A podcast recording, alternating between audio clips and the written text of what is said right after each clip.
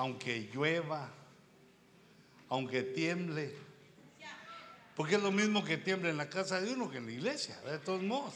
Bueno, mejor aquí, aquí nos guarde el Señor, aunque pase lo que pase. Nosotros tenemos una cita con nuestro Dios y la cumplimos. Bienvenidos hermanos. Hagamos una breve oración en lo que tomamos todo nuestro lugar. Una breve pero sentida oración, porque nuestro Dios es bueno. Y nosotros debemos mantener nuestra fe, luchando con el entendimiento, con las cosas que parecen que no van a suceder. Pero como dice la escritura, es pues la fe, la certeza de lo que se espera. Hagamos una oración. Padre, Señor, gracias. Estamos agradecidos por todos los bienes con que nos premias sin merecerlo. Gracias por la salud y por la vida. Gracias Señor porque pones en nuestra mano la ofrenda para glorificarte. Y no solo porque nos das, sino porque recibes la ofrenda a pesar de nuestros errores, a pesar de nuestros tropiezos. Tú estás siempre por nosotros, con nosotros y a favor de nosotros.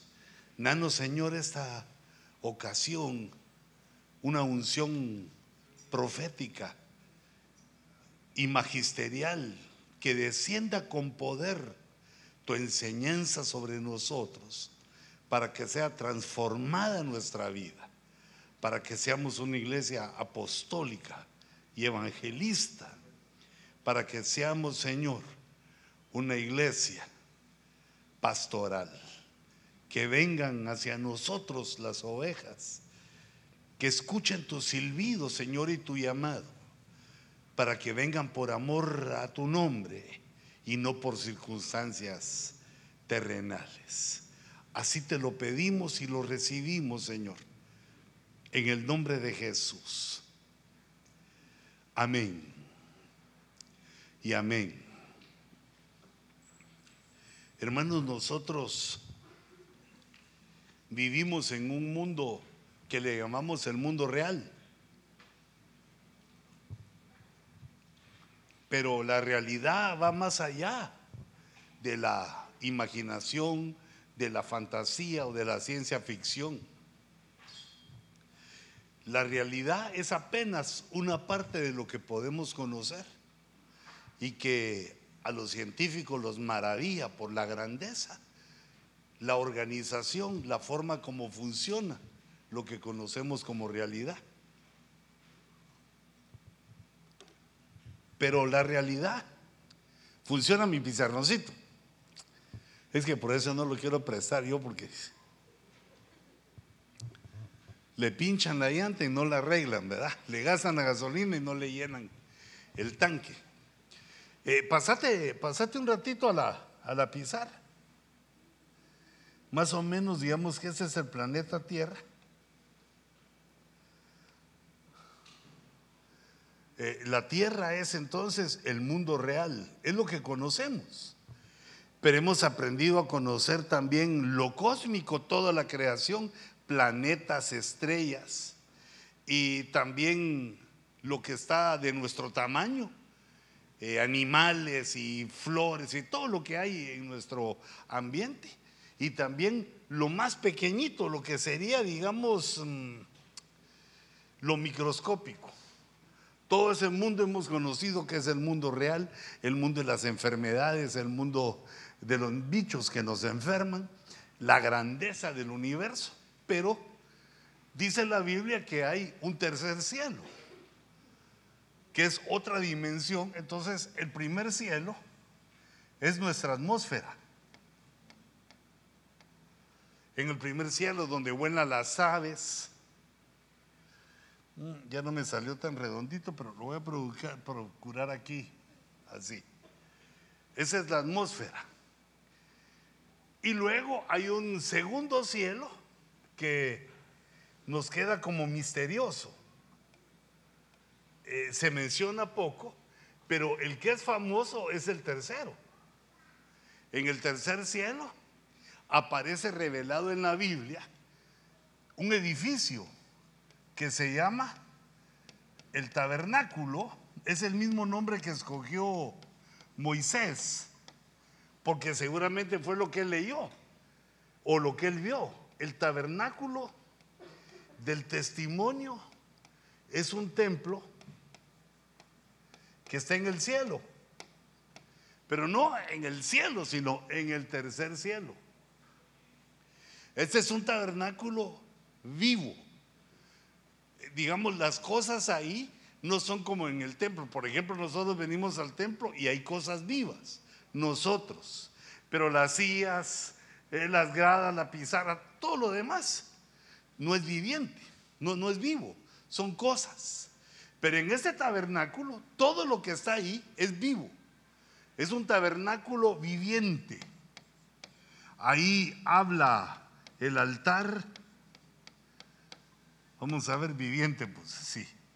Habla el altar, hablan los tazos, todo, habla ahí. Y ahí está ministrado, ese tabernáculo está ministrado por ángeles. Eh, estos ángeles son una creación antes que la nuestra, es una creación antiquísima, antes que la nuestra que tiene otra forma de vivir, otros ciclos de vida. No se cuentan sus años como los de nosotros, por las vueltas que da la Tierra alrededor del Sol o por las vueltas que da la Tierra y forma el día y la noche, sino que eh, estos tienen otra forma de, existencia porque los hicieron eh, mucho antes. Pero todos estos eh, sirven en el tabernáculo del testimonio y allí presentan sus ofrendas. Entonces, lo que Dios hace es que el hombre que queda aquí en la tierra, sin Dios, sin conocimiento de nada, sale del huerto y empieza a hacer lo malo, queda aquí el hombre y entonces Dios lo que hace es traerle la revelación. Envía ministros a ver cómo es este tabernáculo para enviárnoslo a nosotros. Eh, pero ¿por qué razón? Porque el culto es igual. El culto debe ser una revelación para el hombre o una revelación para todo el ser humano para que adoremos de acuerdo a como ya fue enseñado a, los ángeles. El que tenía la revelación como humano era Adán en el huerto. Tenía esa revelación y se la transmite a sus hijos, pero miramos en la historia que de los dos hijos, uno no siguió la revelación, sino que empezó a hacer como él quería, como él pensaba que debía ser la adoración a Dios. E, ese es uno de los primeros peligros que nos enfrentamos los humanos, que cuando encontramos a Dios nos puede venir la desviación de que Dios quiere ser adorado de acuerdo a lo que nosotros pensemos, y no. Sino que Dios entonces empieza, envía ahí al, tercer cielo, envía a Moisés, envía a David, envía a Pablo, envía a varios siervos para que eh, viendo cómo es la cosa ya trajeran la revelación a la tierra. Eh, digamos, la palabra que tenemos escrita en la Biblia, las enseñanzas que hay ahí del culto, son celestiales, son divinas. Es como Dios decidió que Él sería adorado, no como nosotros queremos. Quiere decir que tenemos una revelación que viene desde el tercer cielo y que nosotros le debemos poner atención para que, como nosotros le adoremos, sea de acuerdo a como Él lo estructuró, como Él lo definió y como lo hacen los ángeles. y otra serie de criaturas que nos revela la escritura, que tal vez no los hemos visto nunca, pero la escritura nos lo revela y que es una de las situaciones, digamos, en las cuales debemos entender que no somos los únicos en el universo, sino que Dios tiene otras muchas creaciones. Yo digo que muchas. Y entonces poniéndole atención a eso, yo le, leía en la escritura, viendo estos seres espirituales en Apocalipsis. Porque eso lo ve Juan, aparte de los que les había dicho de Pablo, también el apóstol Juan llegó allá y entonces tuvo esta visión. Y vio que todos los ángeles, pero fíjate, todos, no faltaba ni un ángel ahí, dice todos los ángeles, pero estos ángeles son los que no, no están caídos, los que están delante del Señor, dice, todos los ángeles estaban de pie alrededor del trono. Ese es el trono de Dios. Y alrededor de los ancianos. Es decir, que quedaban en el centro los 24 ancianos que aparecen eh, en Apocalipsis. Que una de las formas como podemos verlos es que cada uno debe representar una creación de algún lugar del cosmos, porque pues 24 me parecen poquitas, pero, o, digamos 24 creaciones que están en proceso de restauración, algo representan 24 ancianos. Y esos están rodeados de los ángeles y también están ahí los cuatro seres vivientes. Los cuatro seres vivientes tienen parte de, así como los animales que nosotros conocemos en la tierra. Por eso debemos entender que eh, los animales no son una creación, eh, digamos, que debamos despreciar y menospreciar. Porque todo lo que Dios hizo, lo hizo para que sea nuestro favor, para que sea eh, parte de nosotros. Cada animal tiene su razón de ser en todo el ecosistema que Dios con que Dios nos favoreció para que tengamos agua, alimento, todo, todo lo que necesitamos. Todo está pensado a favor de nosotros. Eh, el pajarito que parece que no sirve para nada, bien, se come unos insectos que si no está él, eh, se vuelve después un mosquero. Entonces, cada, cada, animal tiene su, su parte en esta creación maravillosa de Dios. Pero lo impresionante es que los seres vivientes, tienen rostro de león, de becerro, de águila y de hombre. Pero ese es el mismo ser viviente, tiene cuatro facetas. Y esas facetas que, tiene, eh, nosotros las conocemos en la tierra como animales. Porque el punto que les quería señalar yo con mi eh, dibujito es que lo que nosotros conocemos que no es de la realidad, sino de lo espiritual, lo que nosotros conocemos de lo espiritual es porque Dios nos lo ha revelado. Porque nosotros cuando vemos en nuestro eh, eh, con el telescopio, lo, que vemos es espacio. Pero en el espacio hay esas dimensiones, digamos aquí pongámosle que son dimensiones, pero son dimensiones espirituales. Esta es la realidad, la nuestra. Esta es la realidad material.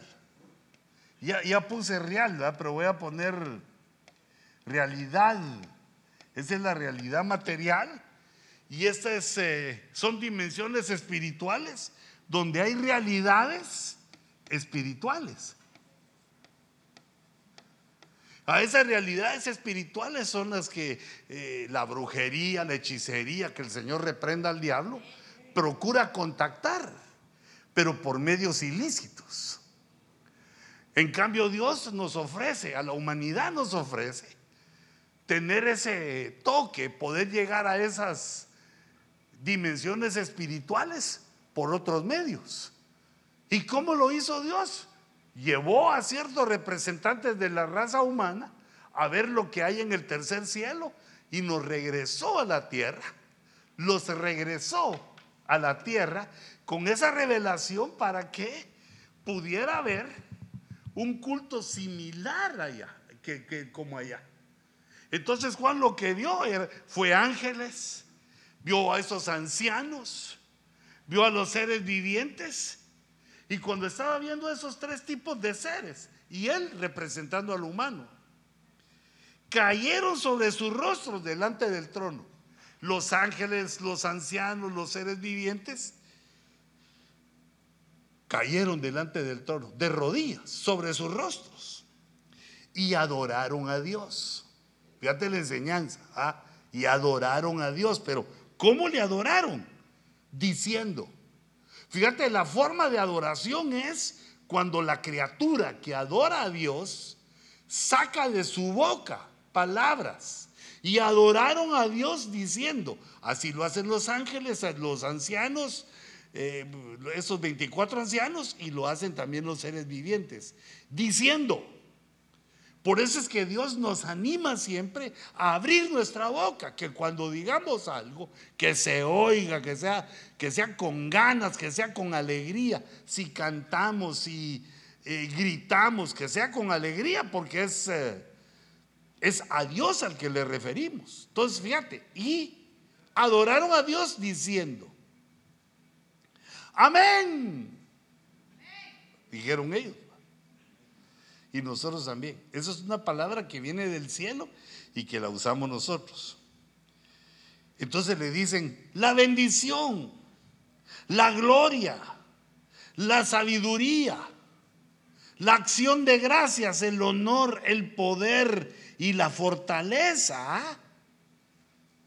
Siete cosas. Sean a nuestro Dios por los siglos de los siglos. Pero solo lo están diciendo. La bendición quiere decir que cuando nosotros le decimos bendito el nombre del Señor, lo bendecimos. La bendición la gloria, cuando le, damos gloria, se va entendiendo. La sabiduría. Quiere decir que uno acepta que la sabiduría que medio le sale a uno ahí, es porque Dios se la dio. Pero lo que me deja asombrado es la acción de gracias. Porque la acción de gracias es de los siete. Y es el que va en medio. Si a los siete lo ponemos en una menorá, el que va en medio, el cuarto es la acción de gracias. Contá conmigo a ver si es cierto. La bendición, la gloria, la sabiduría. Y el cuarto es el de la mitad. La acción de gracias se diferencia porque es una acción. Ya no es solo y adoraron a Dios diciendo, Señor, la gloria es tuya, la sabiduría es tuya, dándole a Dios el poder, pero dice la acción de gracias. La frase acción de gracias, o es verbo porque hay acción, quiere decir que uno hace algo, que hay un movimiento en el ser de la criatura por medio del cual le da gracias a Dios. No es solo un decir, gracias, sino que es una actitud, es algo que uno hace porque es acción, acción de gracias. Algunas veces que aparece acción de gracias eh, en, en el diccionario Strong, cuando se analizan las palabras hebreas, lo traducen como Thanksgiving, como, nosotros lo decimos como el día de gracias, ¿verdad? Pero dar gracias, acción de gracias. Entonces, lo que las cosas que nosotros hacemos, por ejemplo, ahí, la adoración fue que se juntaron todos. Reunirse es un acto de gracia, de gratitud, es un acto de adoración. Luego, ordenaditos, estaba eh, cada raza eh, aparte, pero dice que de pronto se postraron. Eh, es otra acción, es otra acción de gratitud. Se postraron, se pusieron de rodillas, la cara al piso y, entonces, y hablaron y adoraron diciendo, pero si te das cuenta si, y lo pensás conmigo, es una forma de no solo decir gracias, sino que hay una actitud, hay un movimiento que hacer. Por ejemplo, digamos, uno le da gracias a Dios cuando ora Cuando estamos orando a Dios, ¿qué es lo que estamos haciendo? Estamos pidiendo cosas de plano, que tenemos muchas necesidades. Estamos pidiendo cosas, pero también ahí va incluir las gracias, aunque no nos hayan dado nada aún, o poco, o lo que no hemos recibido, de todos modos decimos gracias. Cuando uno le canta a Dios en alabanza, ¿por qué le canta? le está dando gracias. Quiere decir que el canto a Jehová es una acción de gracias. La acción de cantar a Dios es una acción de gracias en la cual nos movemos nosotros, ya sea palmeando, movemos los pies, los pulmones se mueven, chupan aire, que es gratis. Gracias a Dios, chupan aire y sacan las palabras y va siguiendo la melodía, el ritmo. Esa acción es de gratitud. El reunirnos en la iglesia también decía, ¿por qué viene uno a la iglesia? Porque es una acción de gracias. La acción de gracias es impresionante todas las veces que aparece en la Biblia.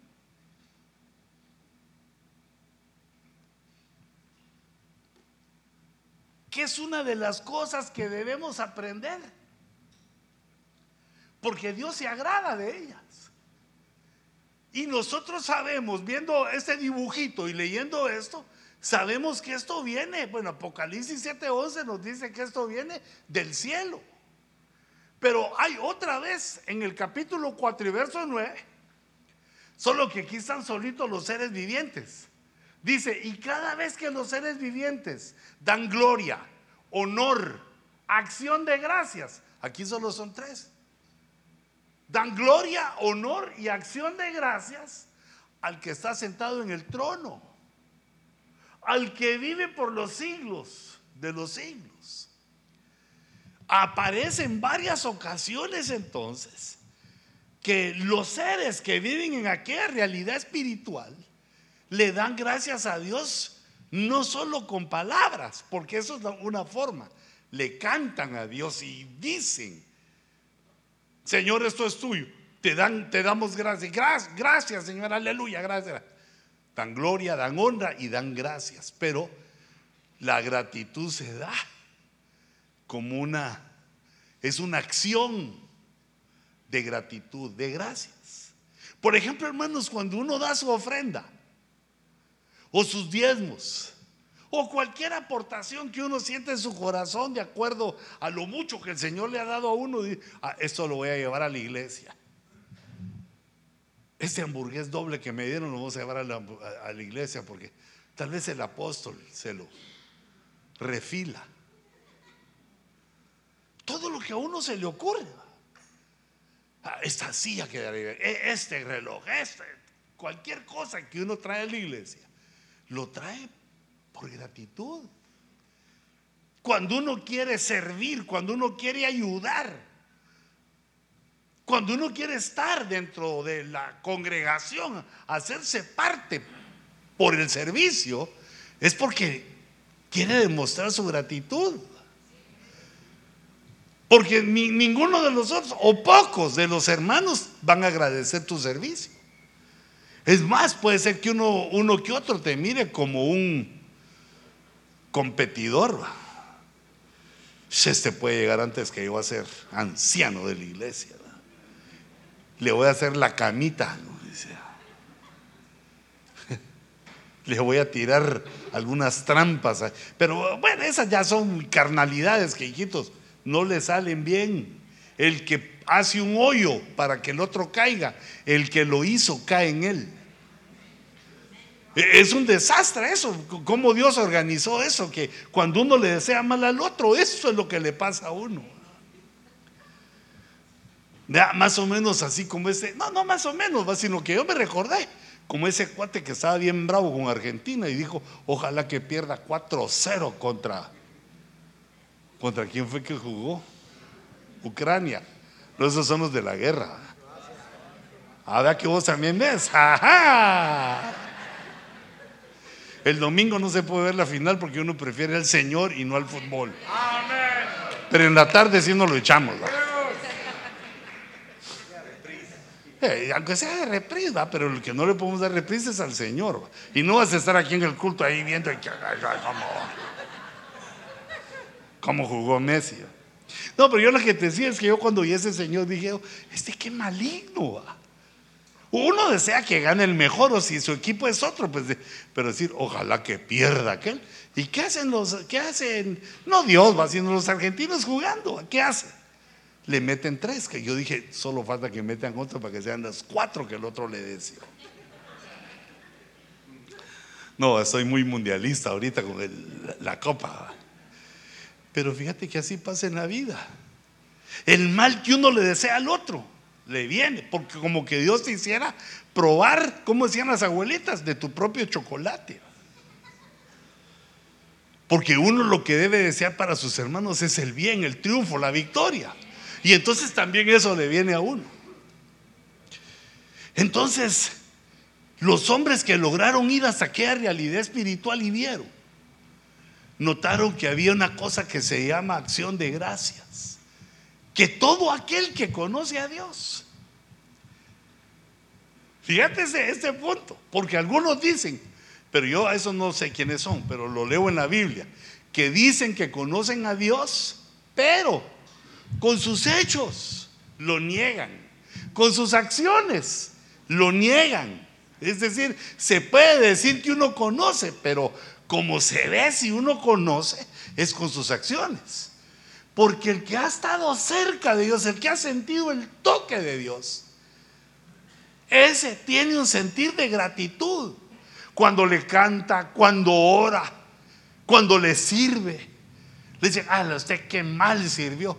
Perdón, hermano, pero mañana lo voy a hacer mejor. Humilde, va. Le quieren meter zancadilla y él dice, mañana mejoro. Pero si uno es creído y medio, medio conoció al Señor, le dicen eso, y ya no vuelvo a servir jamás aquí. Quería que le dijeran que bien, que bien lo haces. Ese té, ninguno lo puede hacer como tú. ¿Y qué es el que se lo hiciste? Como a mí se le olvida. Porque dice la Biblia, ah, este verso me ha estado sonando en el corazón. Dice, por cuanto recibisteis un reino inconmovible. Mira qué reino el que Dios nos ha prometido. Allá eh, en la realidad espiritual hay un reino eterno para nosotros. Mostrad vuestra gratitud por medio del servicio.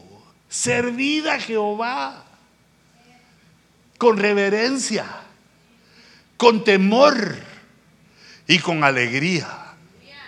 No así todo, fíjese que me pusieron a hacer esto, sino con alegría. Esto me pusieron, esto hago. Vámonos pues. Y lo hago bien. Entonces ahora nosotros nos queda lo que dice el Salmo 26.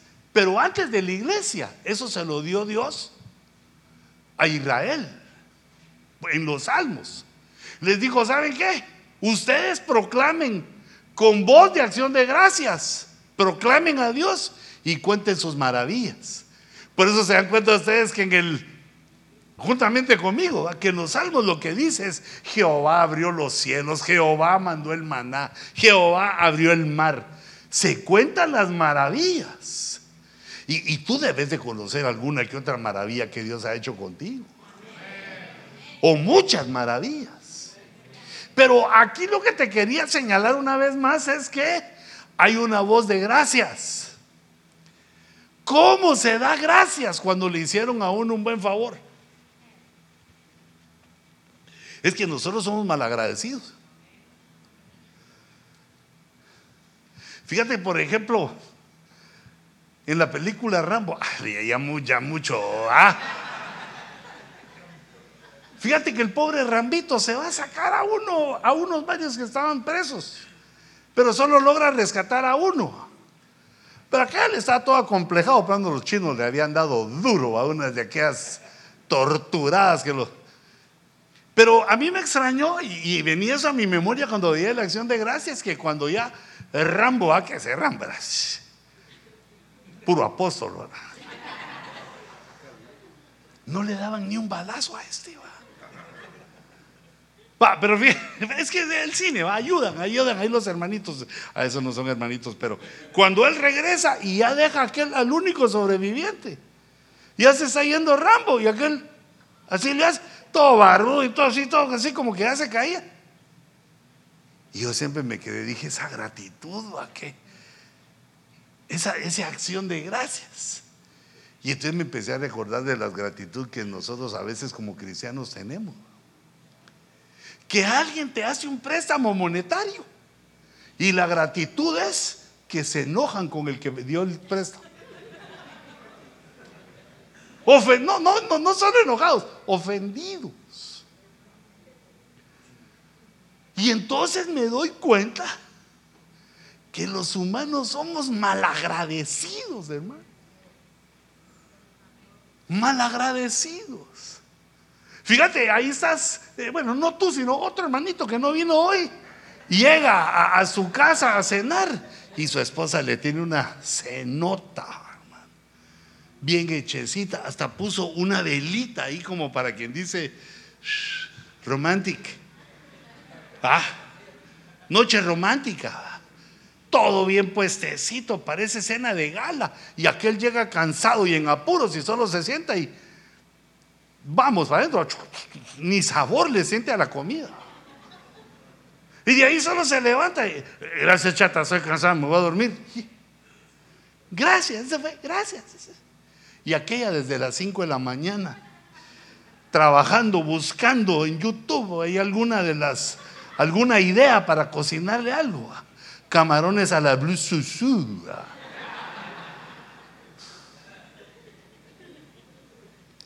hermano, ni gracias le damos a nuestra esposa, hermano.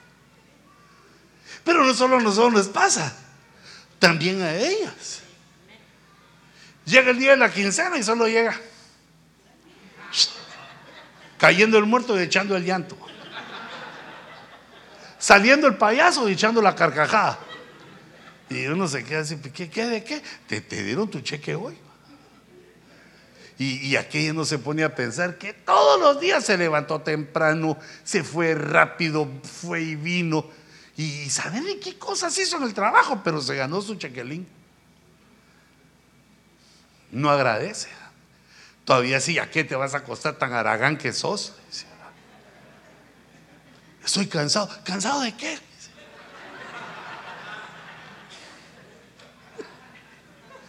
Somos mal agradecidos.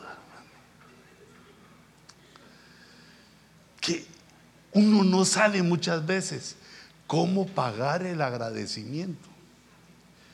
Pero fíjate, el agradecimiento que le hace otra persona a uno, se lo puede pagar. La paga es que uno, cuando tenga la oportunidad, le puede hacer un bien al que te lo hizo. Ah, se devuelve. Pero en el caso de Dios, ¿cómo hacemos? ¿Cómo le pagamos a Dios todo lo que nos da? No, no hay forma pensable, ni cantidad, ni dinero, ni, ni aunque nos entregáramos todo el día a Él. Sino que lo que dejó dicho fue acción de gracias.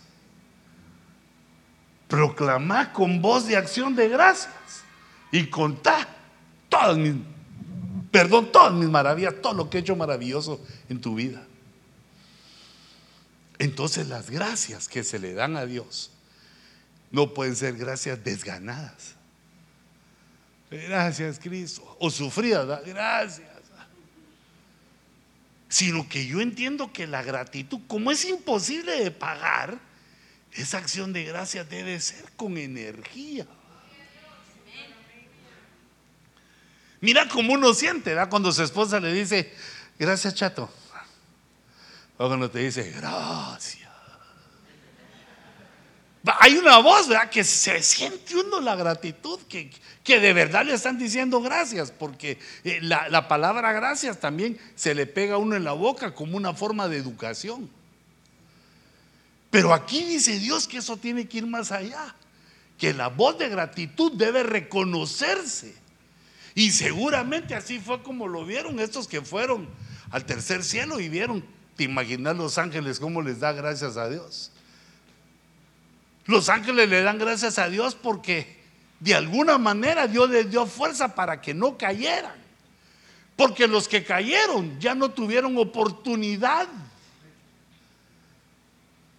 Ya no hubo gracia para ellos. Los que cayeron, cayeron. Los que el diablo, que el Señor los reprenda, los, eh, los compró, los comerció con ellos, se los trajo, ya, ellos ya se perdieron. Pero estos, ¿cómo aguantaron cuando el diablo llegó y les ofreció? Se aguantaron la contratación y, y ellos de plano decían, Señor, tú me dices fuerza. Pero la acción de gracias debe ser dada con voz de gratitud. Yo quisiera ver, démosle una ofrenda de palmos al Señor.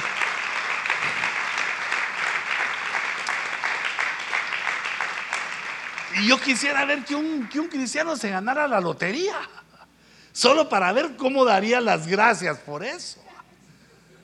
Ay, si es que viene, si no es que no agarre el billete y se descoca. A comprar media Guatemala. Entonces, digamos, la Biblia nos da la imagen, cómo se hace la acción, que hay acción de gracias y cómo se hace en el tercer cielo.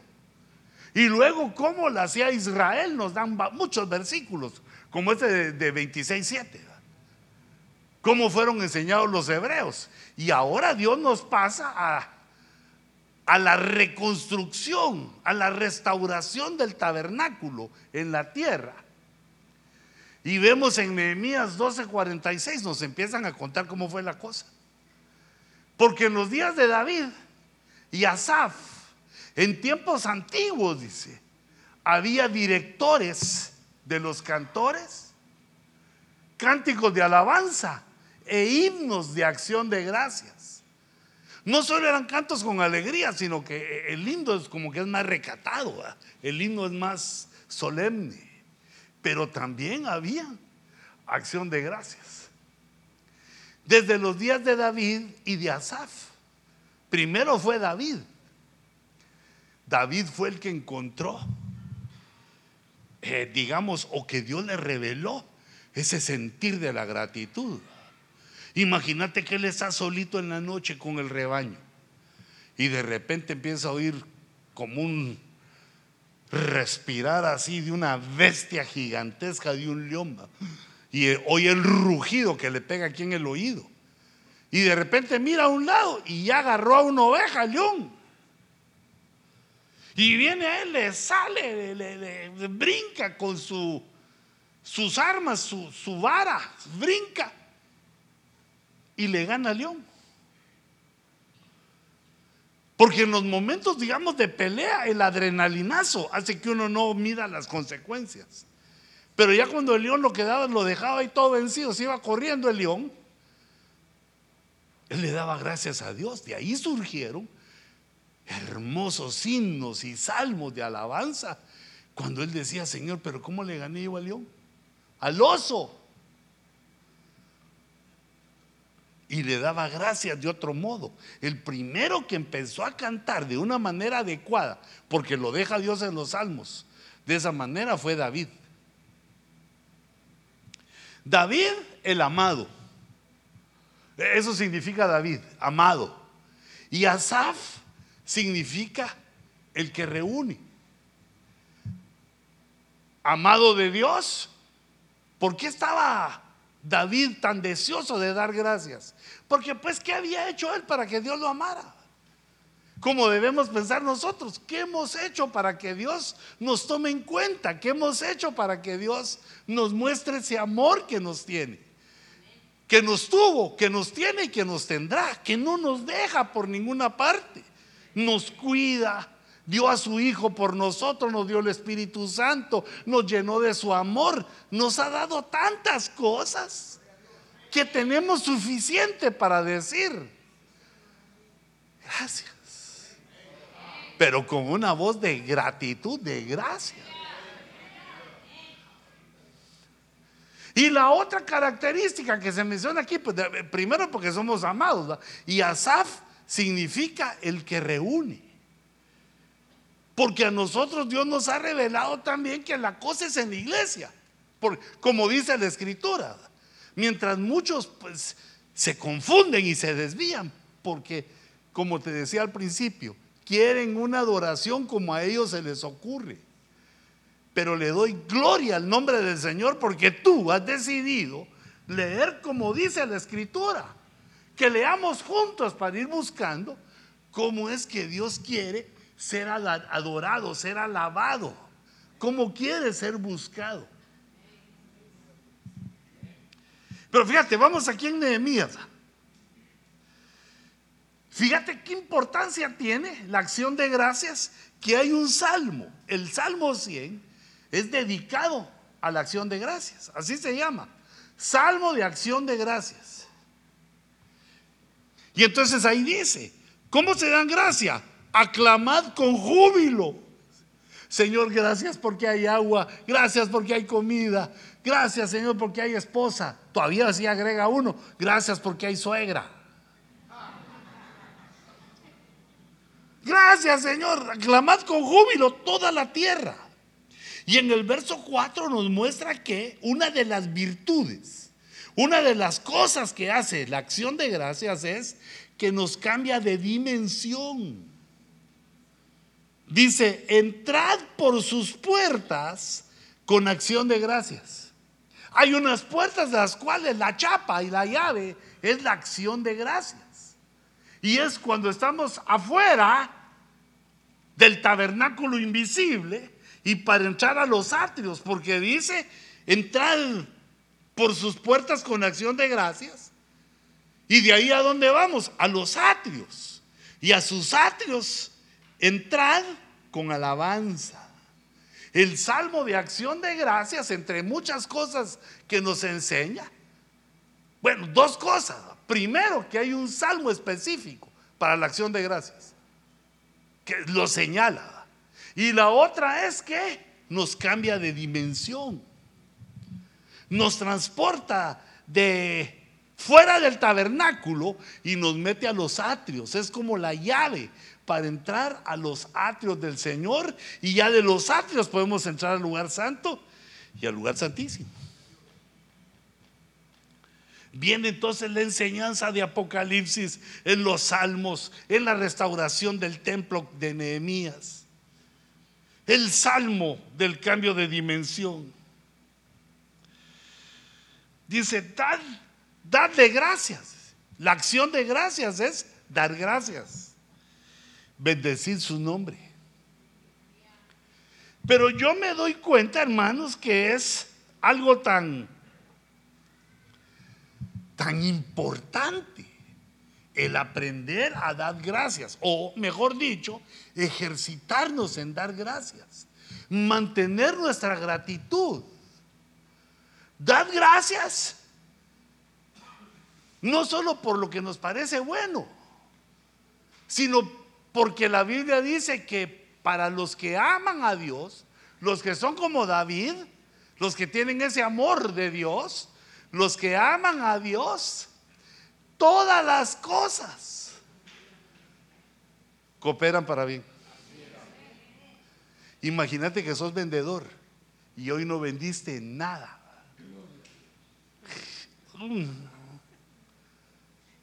Uno no entiende, Señor, pero si soy tu hijo, yo debería ser el máximo vendedor.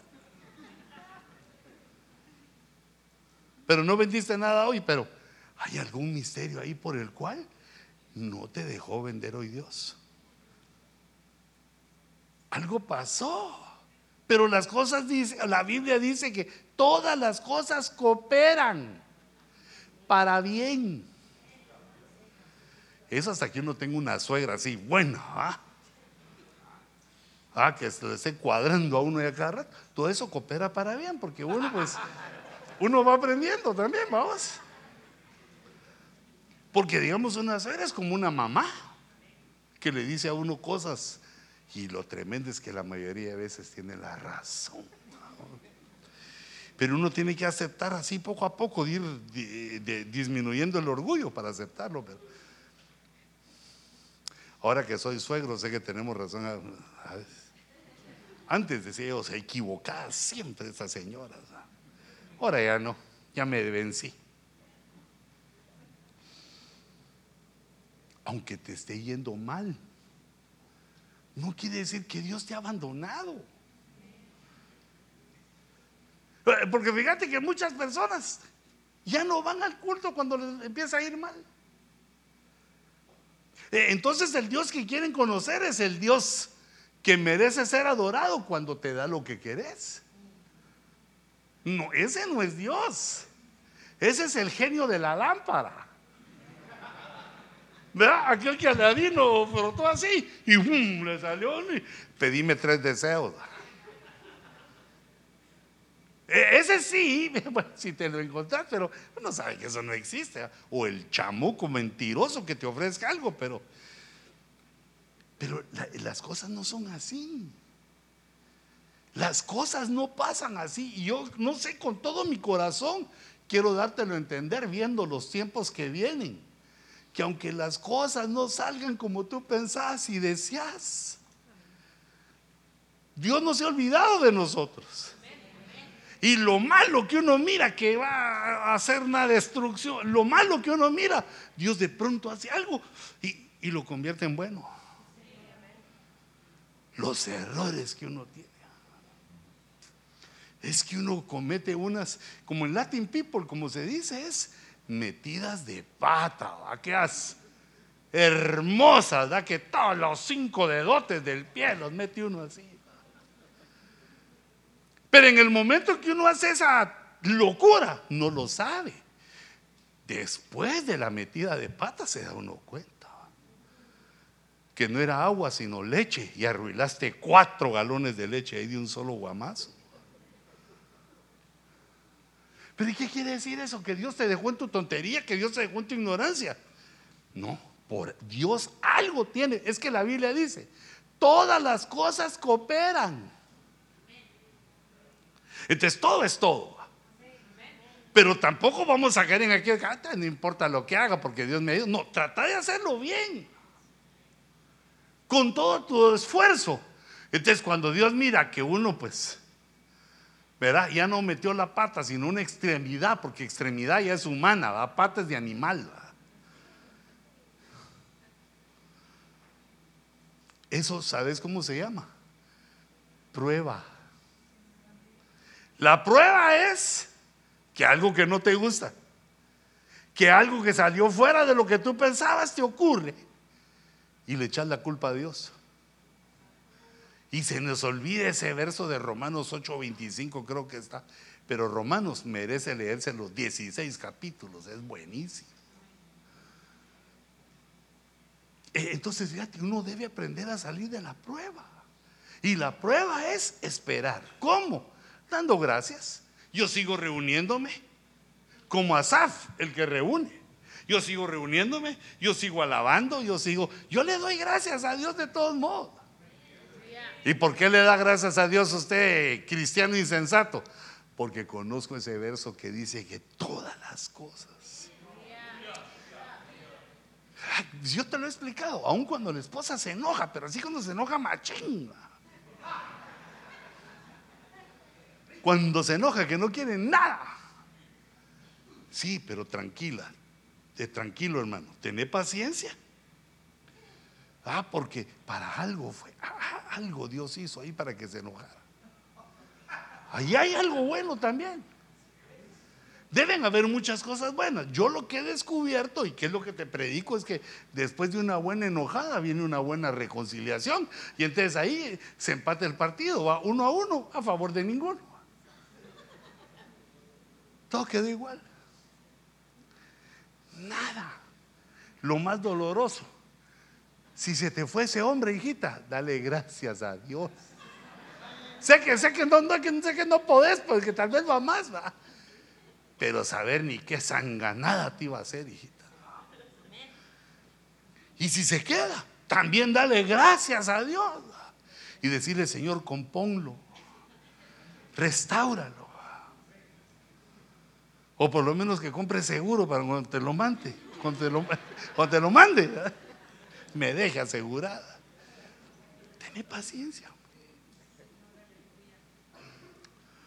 Fíjate, yo me quedo admirado. ¿Cómo se tarda Dios para ser un ministro? No lo hace de una vez, aquí está. Cuesta. En lo que se le quita a uno lo mentiroso, lo cuentero, lo enamoradizo.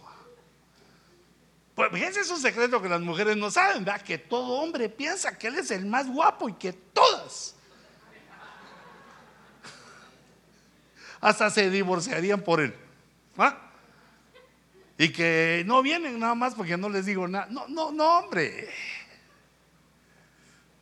Tené paciencia, hijita. Y hermano también, porque hay mujeres indómitas.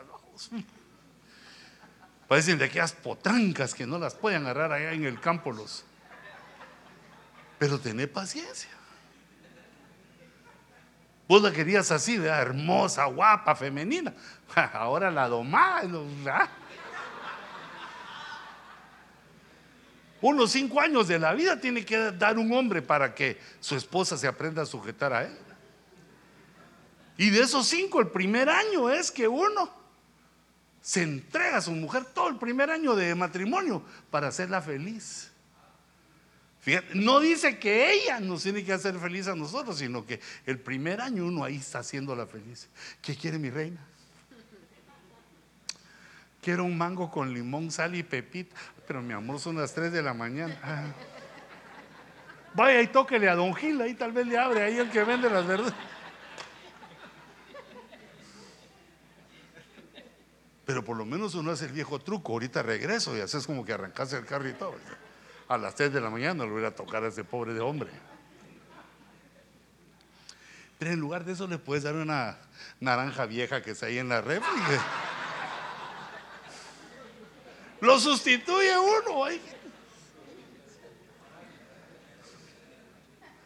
Las cosas no salen como queremos. Pero eso no es que Dios se haya olvidado de nosotros, sino que los planes del Señor son mejores que el de nosotros.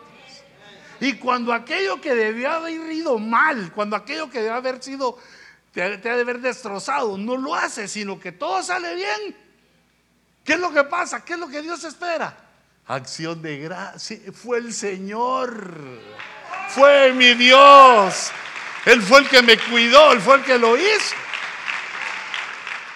Y entonces ya surge el corazón. El, te quiero dar gracias. Mi acción de gracias, pero no. Gracias, gracias, gracias. Eh. Sino que sale el gracias. Así como.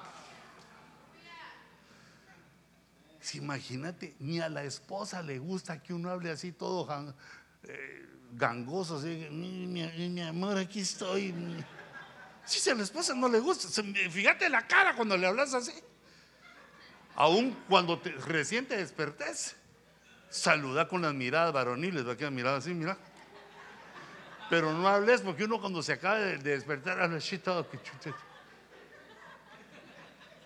Si a la señora no le gusta que uno hable así, imagínate a Dios que está así. Gracias, papá, gracias, sí, aleluya. ¿Te das cuenta? ¿Te das cuenta? Por ejemplo, la ingratitud del hijo pródigo. ¿Cómo deja a su papá? Pero ¿cómo que le vaya mal? Se le arruinó toda la herencia. Se la malgastó. Malgastó. Se la gastó. Y entonces cuando le empezó a la realidad de la vida le empezó a pasar encima, le empezó a bailar el jarabe tapatío en la espalda, que no había comida, no había trabajo, no había donde vivir, no había ropa. Cuando no había nada, pasó por el desierto de sin, sin carro, sin trabajo, sin esposa. ¿Qué hizo? Se acordó y dijo, el Dios que mi padre me ha predicado. Y regresó a pie. Se fue en avión y regresó a pie. Se fue en su avioneta porque tenía cuando le dieron su herencia. Y regresó así ya arrastrando la última, la pierna. Pero entonces, mira, le fue bien en lo malo que hizo, le fue bien. El haber quebrado y el haberse quedado sin nada, le fue bien porque regresó con su papá. Y su papá le volvió a dar su anillo de bodas. Mi hijo, recordate que el Señor viene para casarse con vos. Le dio sus sandalias para que no anduviera ensuciándose de las patriarcas. Y le puso un manto. Y el que decía, Señor, ya, yo no, yo no puedo ser tu hijo, ya me gasté la fortuna. Quiero ser un siervo. No, vos sos mi hijo. Mira el acto paternal, como el acto que Dios hace con nosotros. Porque el pecado que hemos hecho, hijitos, ya, ya no estamos buenos para hijos, sino ni para siervos. Pero ¿qué hace Dios? Nos dice, no, mi hijo eres tú. Mi hija eres tú, nos arropa, nos abraza, a pesar de lo que hemos hecho. Ni digas eso. Entonces, mira la importancia. Están restaurando el templo, Nehemías. Y entonces habla de los levitas. Y los levitas, los levitas eran Yeshua. E, estos levitas, vas a ver qué especiales, porque están eh, íntimamente ligados con la acción de gracias. Está Yeshua, Binuí, Cadmiel, Sererías y Judá. Y luego dice, y Matanías, encargado él y sus hermanos de los cánticos de acción de gracias. Había una persona encargada, Matanías. Y Matanías quiere decir regalo de Dios.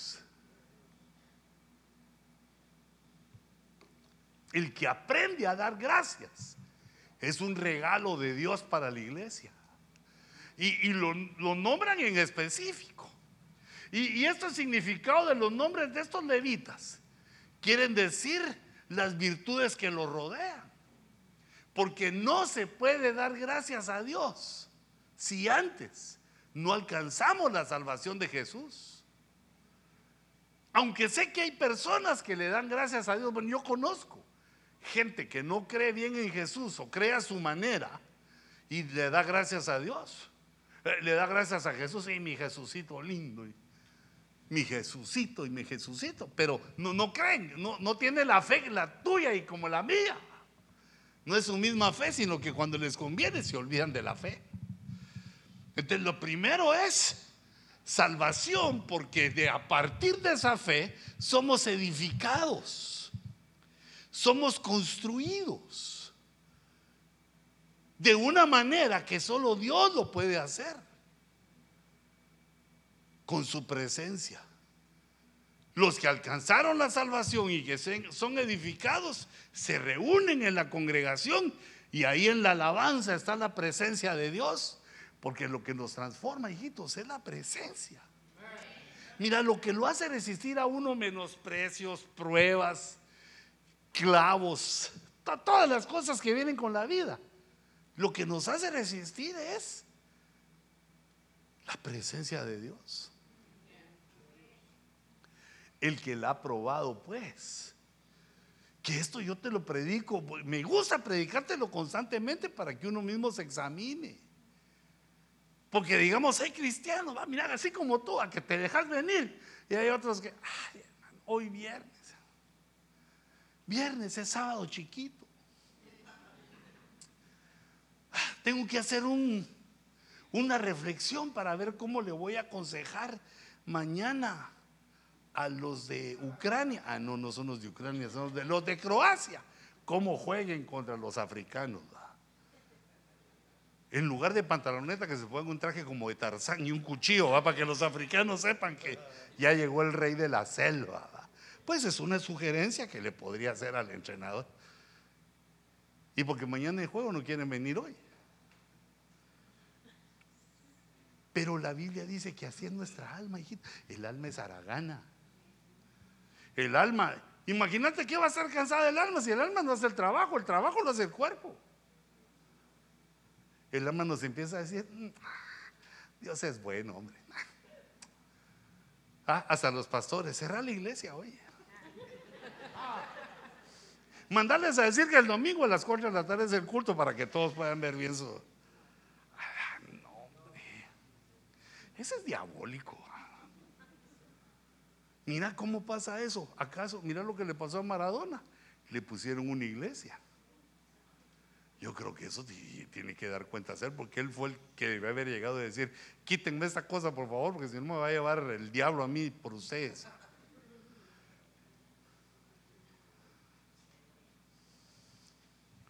Ahí se nota si uno ha estado en la presencia de Dios. Pero yo no digo que no te canses, hijito, no, no digo eso, pero sí se cansa uno, pero es que donde puedes descansar, donde puedes encontrar nuevas fuerzas, es en la casa de Dios. Si uno lo ha descubierto, si uno ha tenido esa experiencia, quiere más. Eh, entonces, fíjate, ese Serebías lo que quiere decir Ja, ese ja es una contracción de Jehová.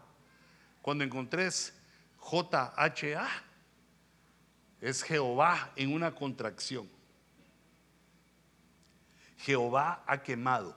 Cuando somos edificados, cuando somos, estamos en la presencia de Dios, nos empiezan a quemar esas cosas que nos sobran. Tus envidias, tus celos. No, no me digas que no tenés, va, porque yo también tengo. Todos, todos tenemos disensiones, nos enojamos con otro, nos cae mal el otro.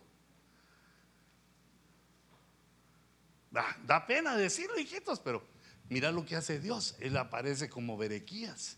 Jehová ha quemado. Cuando subimos constantemente al altar de Jehová a presentar nuestras ofrendas, también presentemos esas cosas. Señor, ¿yo por qué estoy compitiendo con este hermano? ¿Cuál es el premio? ¿Acaso no el premio es la salvación para él y para mí? ¿Cuál, ¿Cuál, es el premio de competir? ¿Cuál es el premio de que me caiga mal? ¿Acaso no es la grandeza que nos pide Jesús desde que a pesar de que este sea difícil de querer, nosotros lo querramos? Porque hay unos hermanitos que sí son difíciles. El hermano puerco espima.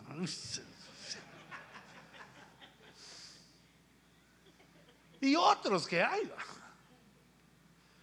Eh, el hermano Boa, aquel que llega contigo y todo, tan lindo que es, te abraza, pero así pura serpiente constrictora te da vuelta y te está asfixiando.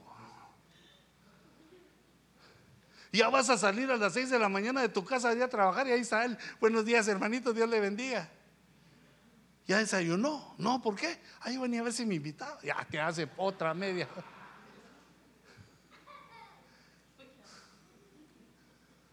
Si quisiera reírme yo con esas ganas. Va. Entonces, fíjate. Llegamos a Judá, que quiere decir celebrar, alabar, y también quiere decir agradecer. La alabanza es una acción de, de gracias. Pero todas estas actitudes que están con los nombres de, esas, de estos levitas son como se constituye el regalo de Dios. Este regalo de Dios es tremendo. Él y sus hermanos, encargados de los cánticos de acción de gracias. ¿Qué quiere decir? Que esos estaban ahí antes de que el culto comenzara. Porque entraré por tus puertas con acción de gracias. Quiere decir que la acción de gracias es lo primero que se hace. Y entonces dice, mira, de los levitas dice, esta es otra porción de Nehemías. Estaba, dice, y Matanías, verso 17, 11, 17. Y Matanías, regalo de Dios, va.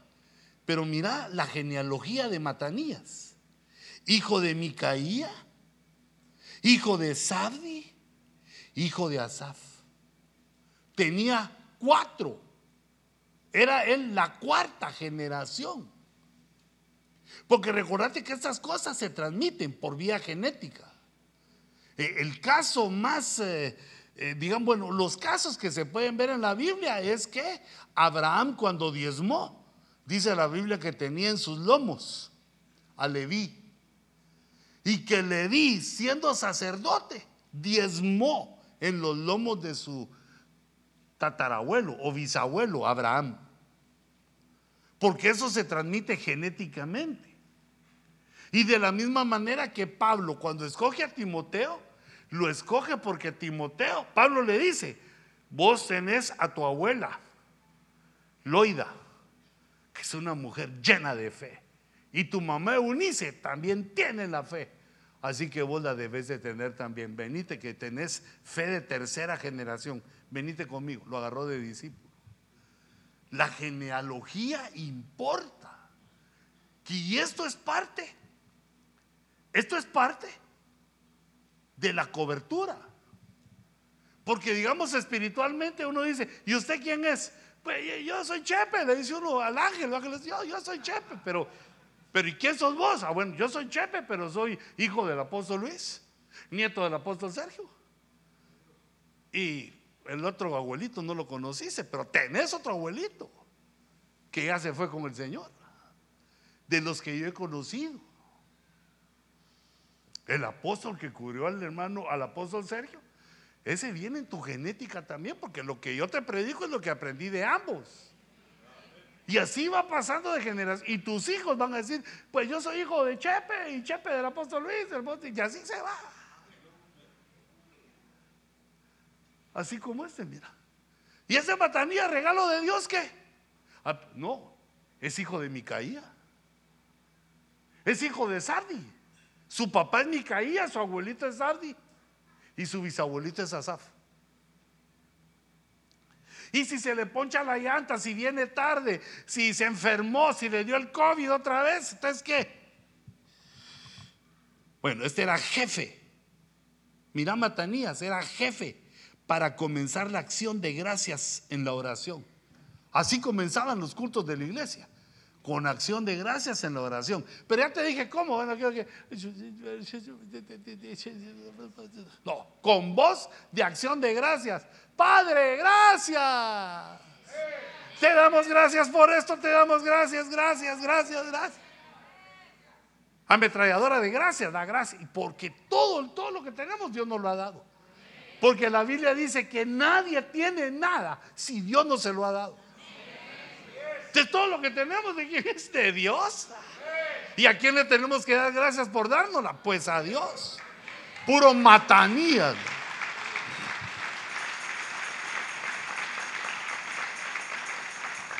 Pero fíjate, yo me quedé con el pensamiento que, ¿y si Matanías se enfermaba? Estaba su hermano, Bacbuquías. Aquí no puede haber fallo. La iglesia no se detiene. Ay, hermano, me quebré la pata. Pues tiene que haber un Bacbuquías. Ese Bacbuquías, el segundo entre sus hermanos. Era de sus hermanos, entonces tenía la, misma genética de, de Matanías. Porque era hermano, era el segundo de sus hermanos. Bacbuquías. Mira por si querés el nombre para un futuro bebé. A la, lo que le decís Bacbuquías hace la travesura.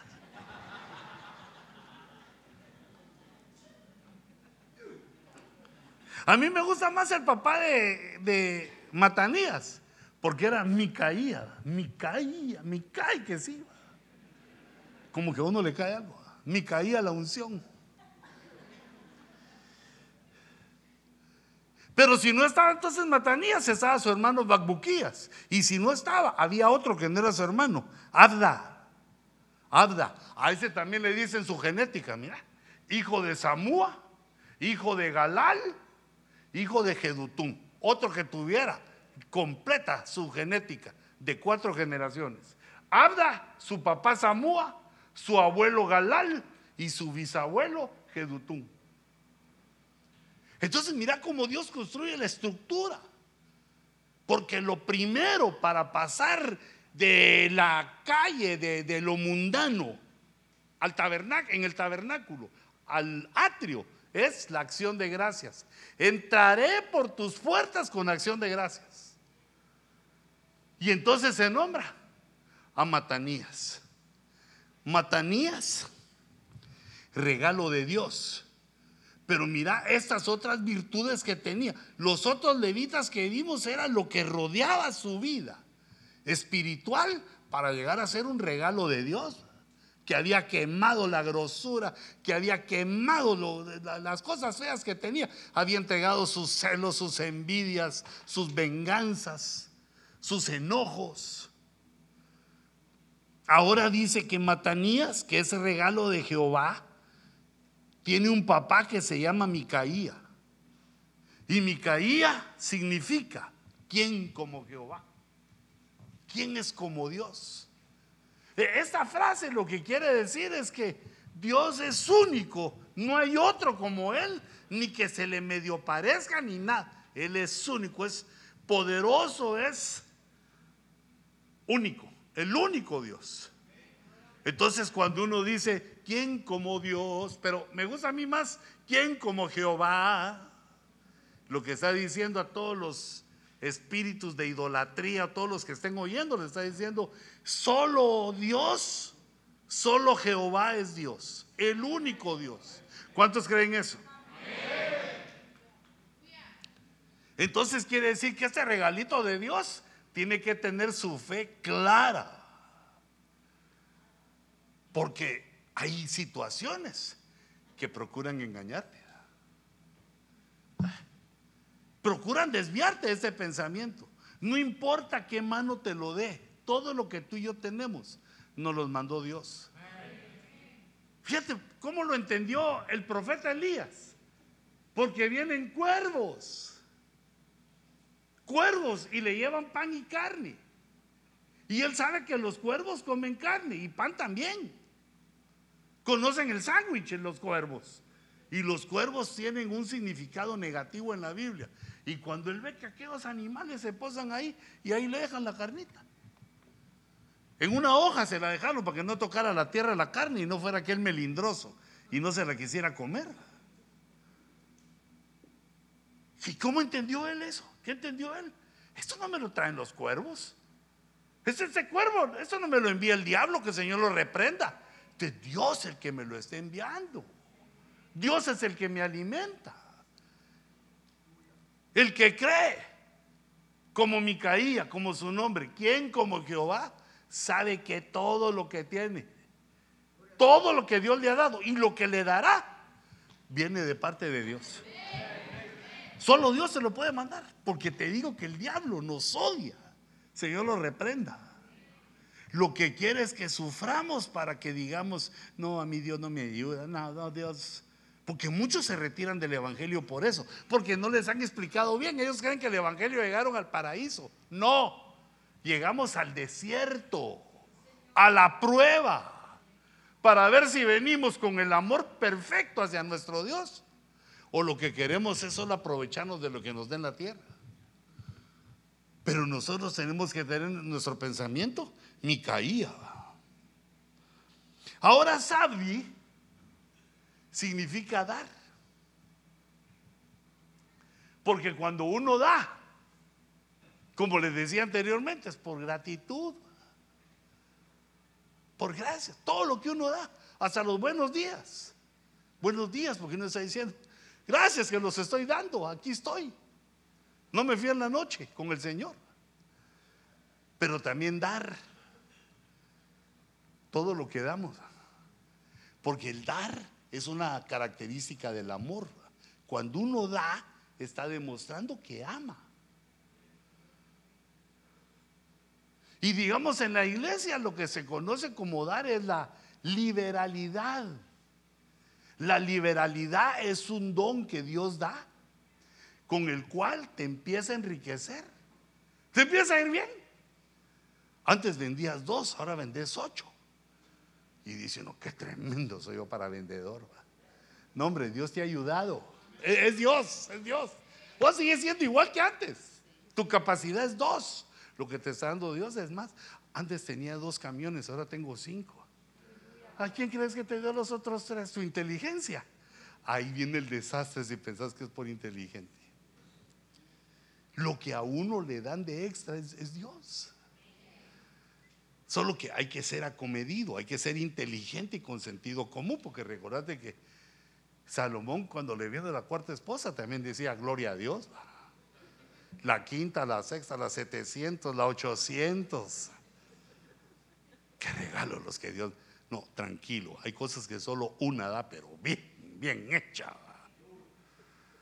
Le hubieras dicho amén para que te dieran buena cena hoy en la noche. Porque recuerda que ahora no hay aquí.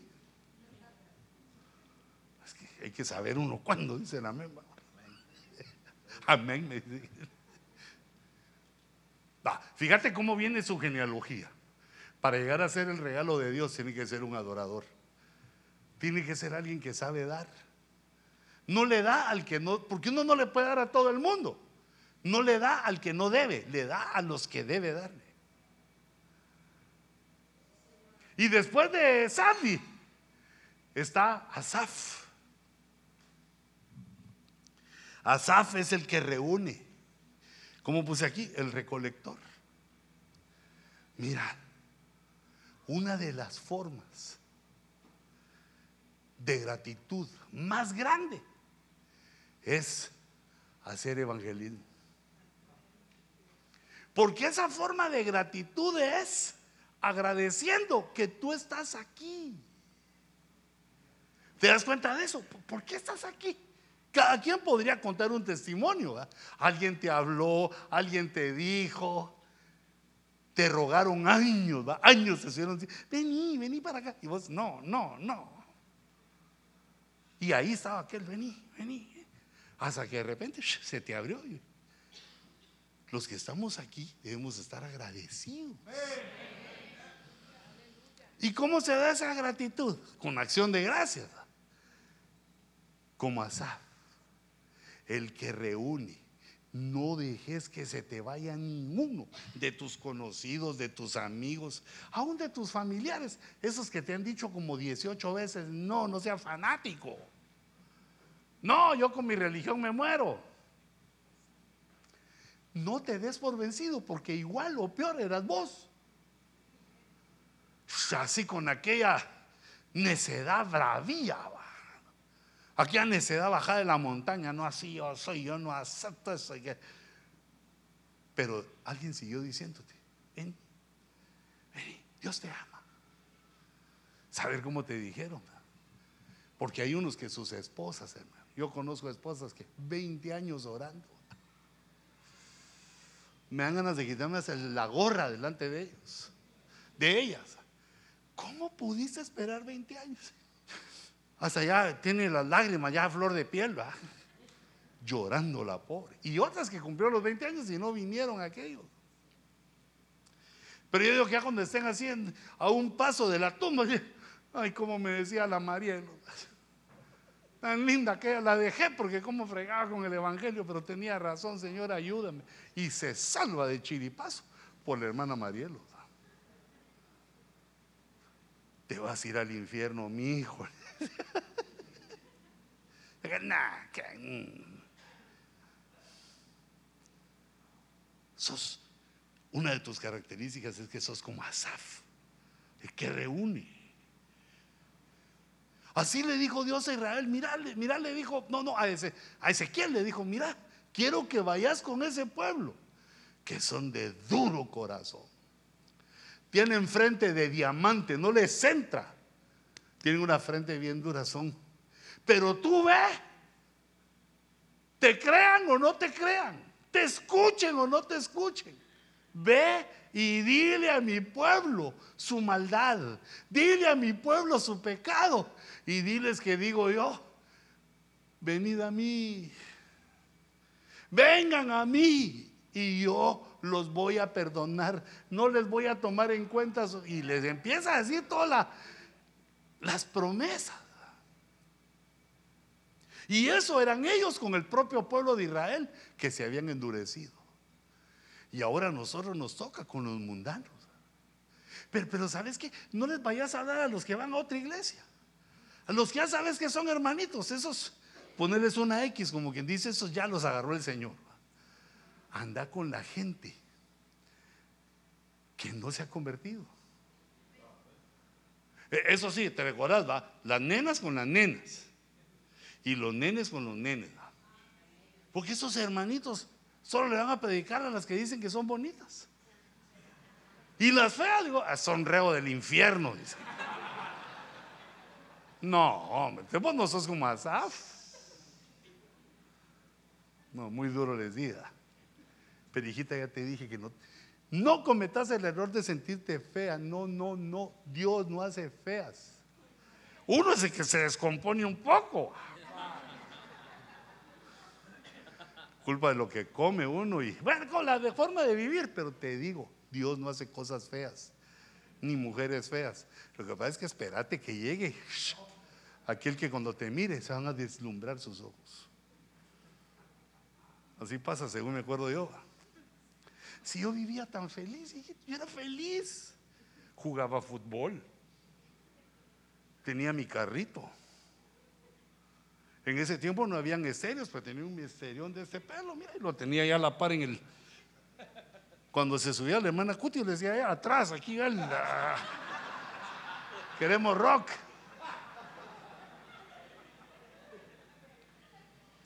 Yo vivía tan feliz, el sábado me levantaba cuando yo quería. Y con cara de bravo. Y tenía una dulce angelita llamada hermana Pili. Buenos días. Buenos días, mamá. ¿Quieres desayunar? Lo tenía todo en la vida yo. Pero ¿y qué pasa? Se me aparece la hermana Te digo. Y ya vi que aquella felicidad que tenía no era la felicidad, había otra felicidad. Que me miraba así, miraba. Y ahora es así, mira, es así me tocó. Hablemosle a todos del Evangelio, hijitas. No dejes que se te vaya ni uno. Por lo menos que ya lo has hablado. Y si te lo a encontrar, decirle, mira, ¿qué has pensado del Evangelio? Nada, es que, pero fíjate, fíjate, pues, decirle, mira, ¿sabes qué? Acompáñame. Así si me están engañando, me están lavando el cerebro, me están haciendo algún daño, yo quiero que vos vayas y veas el culto. Ayúdame vos, esa es una estrategia. Ayúdame vos que me están engañando. Venite conmigo y tráetelo. Porque ya aquí hay un ser que se llama Espíritu Santo.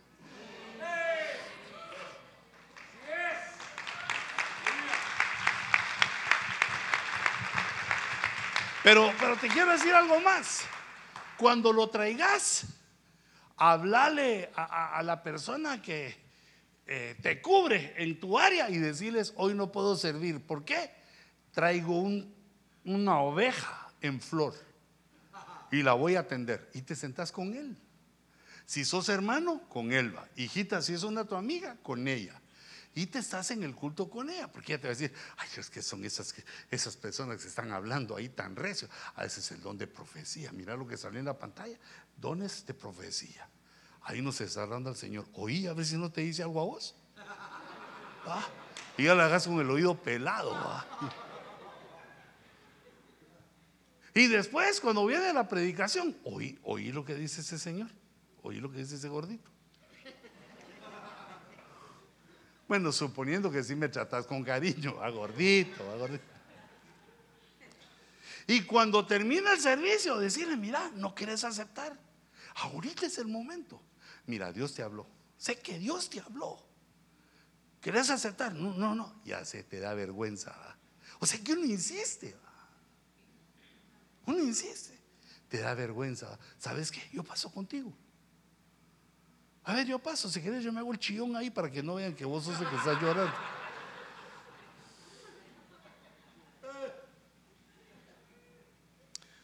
Fíjate que a la pili en mi madrecita, ya la dejé en San Pedro Sula. Solo llegamos a San Pedro Sula y se quitó las chamarras que llevábamos puestas de aquí, que aquí hay un frío tremendo. Pero a ella le gustan las películas mexicanas, del tiempo de oro mexicano, ¿ah? las últimas, no, porque son solo vulgaridades. ¿ah? Pero las de antes, ¿ah? le gustan los artistas de antes. Entonces yo, pues a ratos me siento con ella, a ver, Esas me las he visto como 10 veces ya desde que soy niño. Pero por estar con ella, uno haciéndole tiempo a su madrecita. Pero fíjate que en una de esas, me habló el Señor ahí viendo esos cuates, fíjate. Porque fíjate que sale un artista muy famoso, Pedro Infante. Pedro Infante sale enamorando a una señorita. Pero esa señorita, si era, yo digo que esa era como de Benecer. Era una potranca indomable.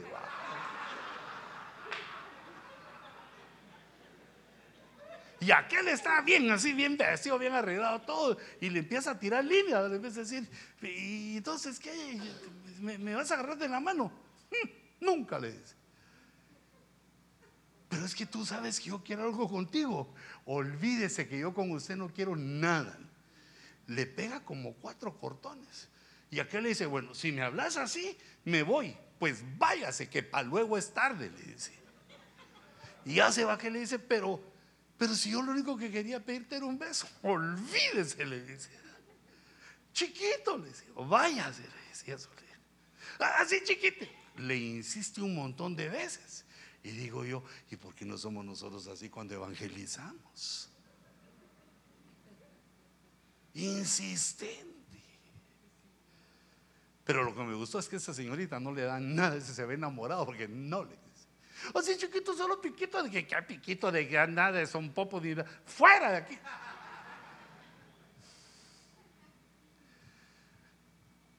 Mira, no tiremos a la gente al infierno. Recordate cómo fuiste tú de difícil para venir a Cristo. Insistile. Mira, ¿qué te va a quitar Jesús? Aceptalo. Ahí se va a demostrar si Jesús es Dios todopoderoso, te va a hablar. Aceptalo, hombre, tu corazón. No, que solo, no, fíjate que no. Ah, bueno, que las llamas del infierno te achicharren. ¿Ah? Y aquel se le queda viendo a unos, y eso no es nada. Después del infierno, unos dos mil años en el infierno y después al lago de fuego que arde con azufre. Ahí sí ya nunca más saldrás de ahí. ¿Quién crees que se va a convertir así? Ni los bomberos de ver tanto fuego en el futuro. Insistile, mira, Dios es bueno. Te está dando esta oportunidad. Y, si no te hables, si no pasa nada, pues no pasa, ¿qué hiciste de malo? Pues dale. Y entonces va a decir él, va, está bien, pues vamos a probar, pues venite, te lo traes. Lo arrodillas ahí y si, ¿cómo te sentís? Si ya te sentís campeón, ora por él. Que confiese a Jesús y si no, pedirle ayuda a la caballería. Salen ahí los ancianos en sus jinetes o jineteando y que te ayuden. Que acepte a Cristo. Pero ahí no la has terminado, porque sos como Asaf, el que reúne. Digamos, si eso fuera como hoy un viernes, le tenés que decir, mira, mañana hay oración a las 6 de la mañana. No, no, andas, haciendo tus oraciones en tu casa. Bueno, ahí sí haces las tuyas, pero la oración de la iglesia es el sábado a las 6 o a las 5. A las 6, pero si quieres venir a las 5, vení desde antes.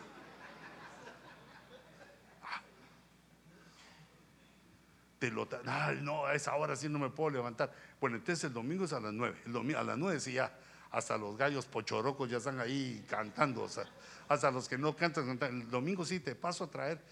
Tráetelo a ser un discípulo. Déjalo hasta sirviendo. Y ya cuando estés sirviendo decís, bueno, ahora, ¿quién es el otro? Aquí ah, te va a poner el Señor, anda que el Raimundo, a que no lo quiere en todo el mundo, no lo quiere.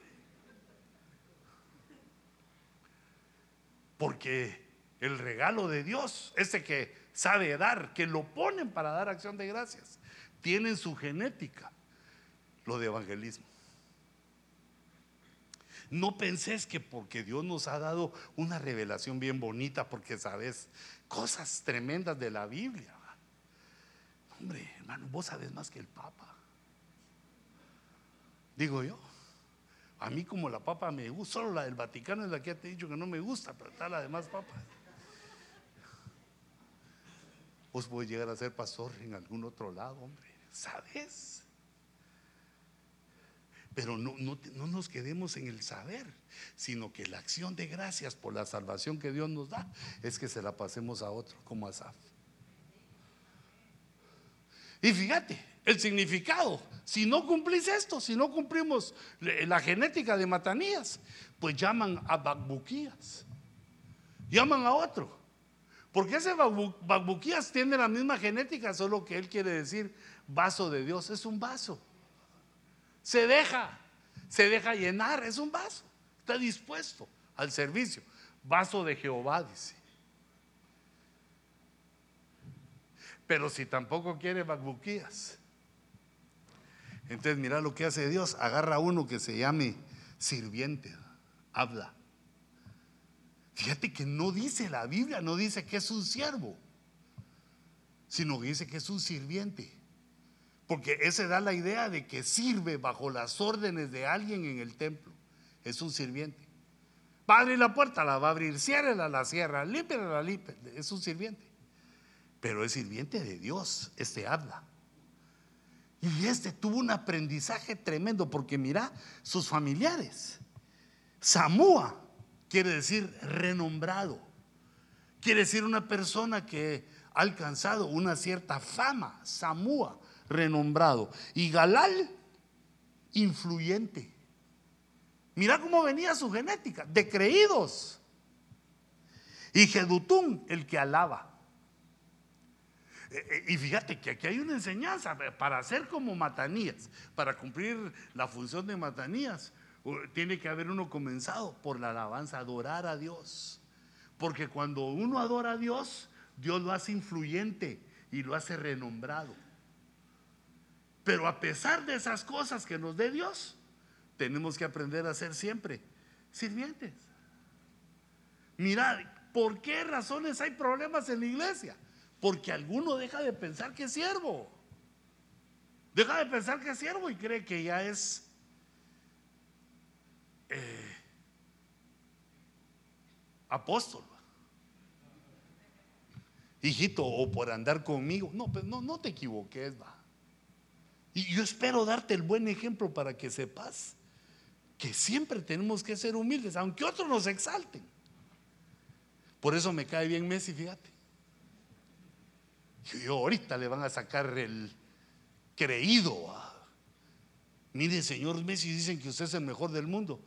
No, pues mira que yo miro ahí que Ronaldo también la toca. Miro ahí que Cristiano. Cristiano, como es cristiano, Dios lo ayuda. fuera uno de nosotros que nos dicen eso. Ah. Dicen que usted es el mejor, mejor jugador del mundo. Y eso que hoy jugué mal. Míreme ahí en los videos cuando juego bien, ahí va a ver qué calidad. Así dice uno. Yo así digo también cuando me dicen, ah, qué siervo es el que tenés ahí.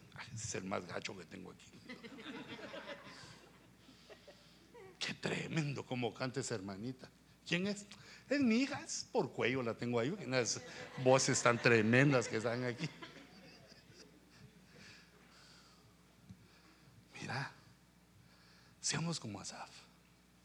Porque cada persona que lo acerques al altar de Jehová, te lo toman como una corona. A cada persona que arranques de las llamas del infierno, pero no a la fuerza, va así, hablándole de Dios. Y si se convierte, cada una de esas personas va a ser una corona para tu vida.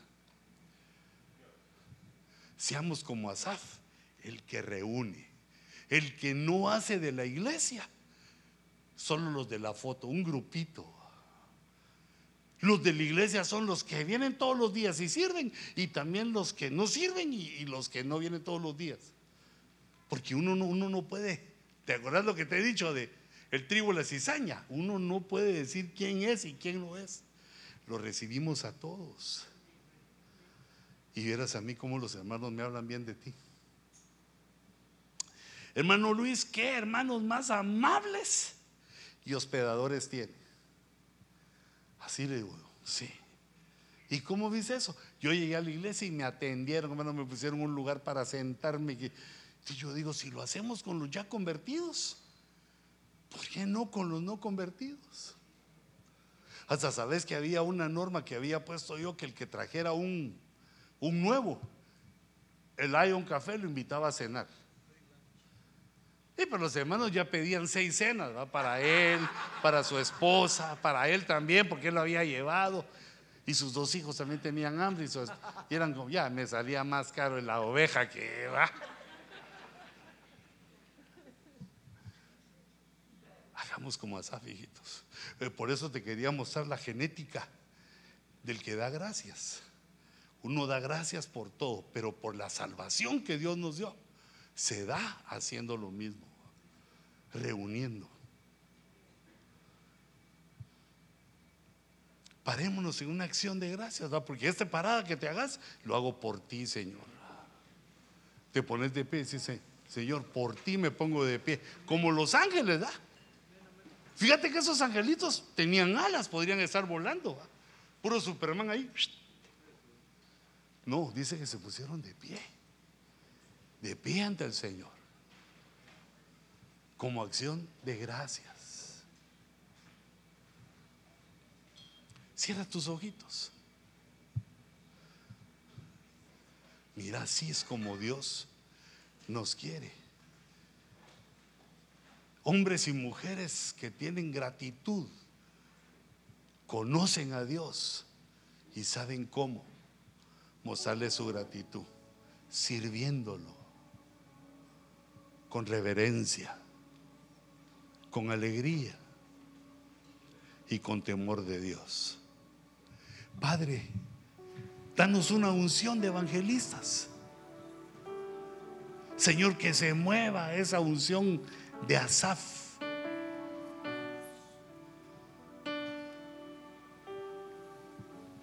Danos, Señor, la palabra sazonada con tu gracia, con la sal de la santidad.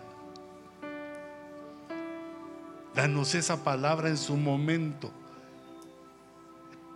Revélanos, Señor, el sufrimiento, las cargas de aquellos que ponen, que pones frente a nosotros, para que como una acción de gracias le hablemos de tu grandeza, de tu poder, de tu fuerza y de tu amor. Señor, gracias por estos siervos, estos pastores que has traído a esta casa con sus esposas, su familia. Bendícelos. Y bendice también, Señor, a tu pueblo. Engrandece, oh Jehová, tu obra.